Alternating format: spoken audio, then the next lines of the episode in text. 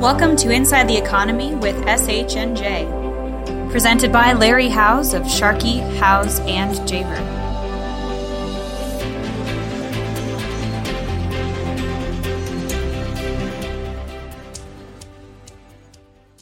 Welcome to Inside the Economy with Sharkey Howes and Javer.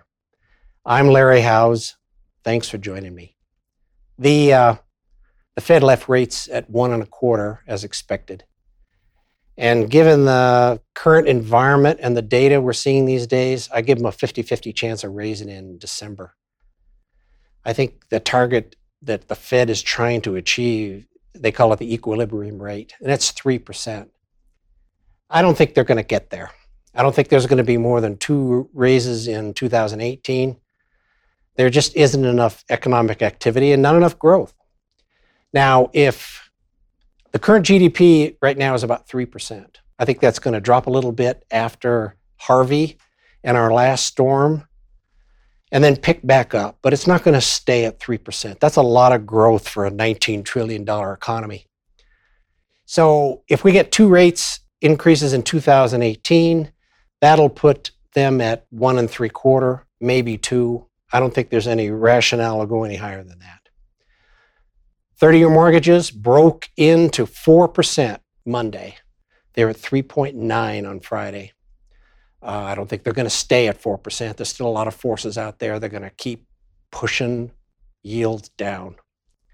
Now, there's nothing exciting on the economic front other than if you look at the initial jobless claims, normally those go way up after natural disasters like we've experienced.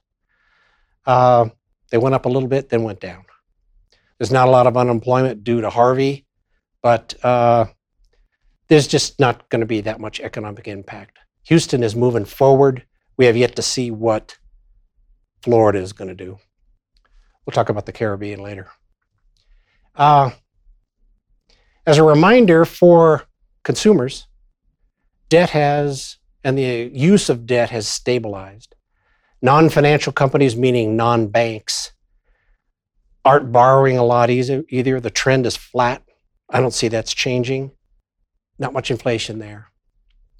Uh, the price of homes across the country, we've talked about this before, has dropped, dropped 11, 12%. That includes the Pacific Northwest, Denver, Austin, San Jose, a few other places. They have cooled any hint that mortgages are going to go up cools the prices right off. That's how sensitive the marketplace is.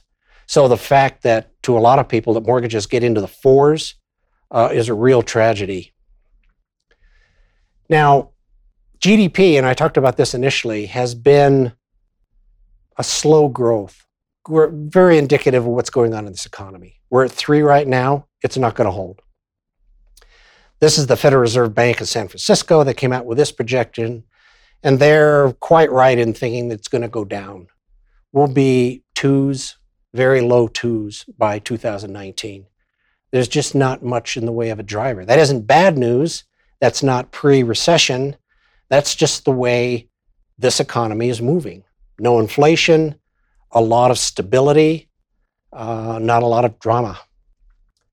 The uh, the S&P 500 is probably most indicative of that, which has still been a stellar performing asset.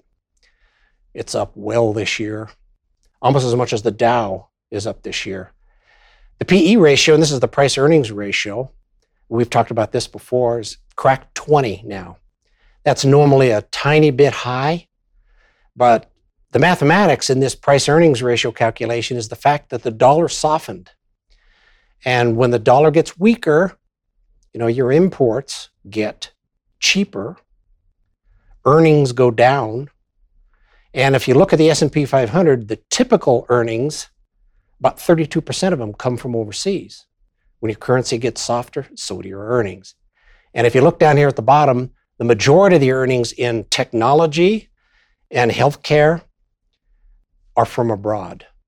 And what's been leading the S&P 500 all this time are outfits like Amazon and Facebook technology. So more of this is currency motivated than true business transactions. Now, here's very common that you see in the media these days the uh, resurgence of gold. Now, gold has historically, for 30 years, been a great contra asset to the S&P 500. Well, the dollar, correct the S&P 500. Gold really works as a complete correlation to the dollar. When the dollar goes down, gold goes up. When the dollar goes up, gold goes down. That is exactly what's happening now. The dollar is smoothed a little tiny bit, so gold is back in the forefront. Well, doesn't mean a lot, but I will remind you that uh, as an asset class, the S&P 500 is probably the singular best asset, liquid asset class out there. Has been for a long time. If you take inflation out of it, that's a slope runs about 6.7% since the mid 70s.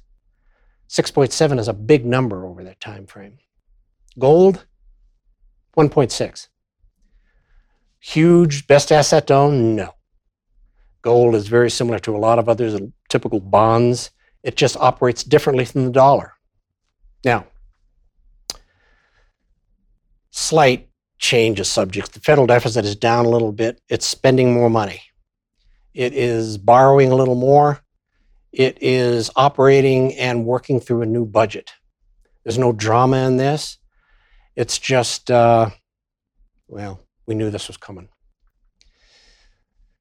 Finally, NAFTA, the great debate on what's going on with the North American Free Trade Agreement, is now reconvening in Canada. They're going to talk some more. Our trade deficit with Canada is pretty neutral. They buy as much stuff from us as we buy from them. We buy lumber, they buy cars. Mexico is very different. We have a trade deficit with Mexico, meaning we buy a lot more stuff from them than they buy from us. And what we buy are cars. Mexico is now 20% of the total production of North American auto manufacturers. It's important. Part of those neg- negotiations need to recognize that. Uh, that just isn't parts, that's final assembly. Anyway, uh, on the other side, what we have here is tragedy in the Caribbean, and including Puerto Rico. And some of you have Puerto Rican bonds in your portfolio. Puerto Rico has been hit pretty hard and we'll see how and who is interested in helping them put their infrastructure back together. The rest of the Caribbean, uh, outside of the cruise companies, I'm not sure who really has an economic interest in helping them put themselves back together. Years of poor telephone wires, power lines, water lines, all the rest of that infrastructure really comes to a head when Mother Nature scrubs the land. The, uh, the other side of the world, I'll bring up Saudi Arabia, and I follow the Public Investment Fund.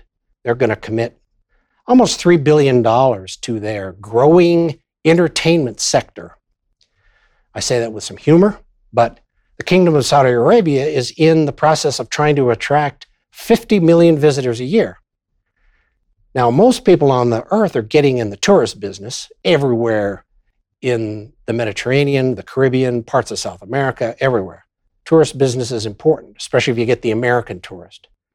But 50 million visitors to Saudi Arabia, well, that's what Los Angeles gets in a year. Las Vegas, I don't believe, even gets 50 million visitors a year. We'll see what they go with it. But the Saudis have allowed some concerts and a few film screenings in the last couple of years, even though they oppose music in public and there aren't any cinemas. Uh, there were some important recent events. A local entertainer, and these are male only events, and a Comic Con, which was highly controversial to the Saudis. They did, in a both gender event, allow the Blue Man Group in, also very controversial. The religious police aren't wild about, you know, anything other than strict gender segregation. Well, that's all for now. Thanks for joining me. Thank you. Learn more about and Javer at shwj.com. Thank you for listening.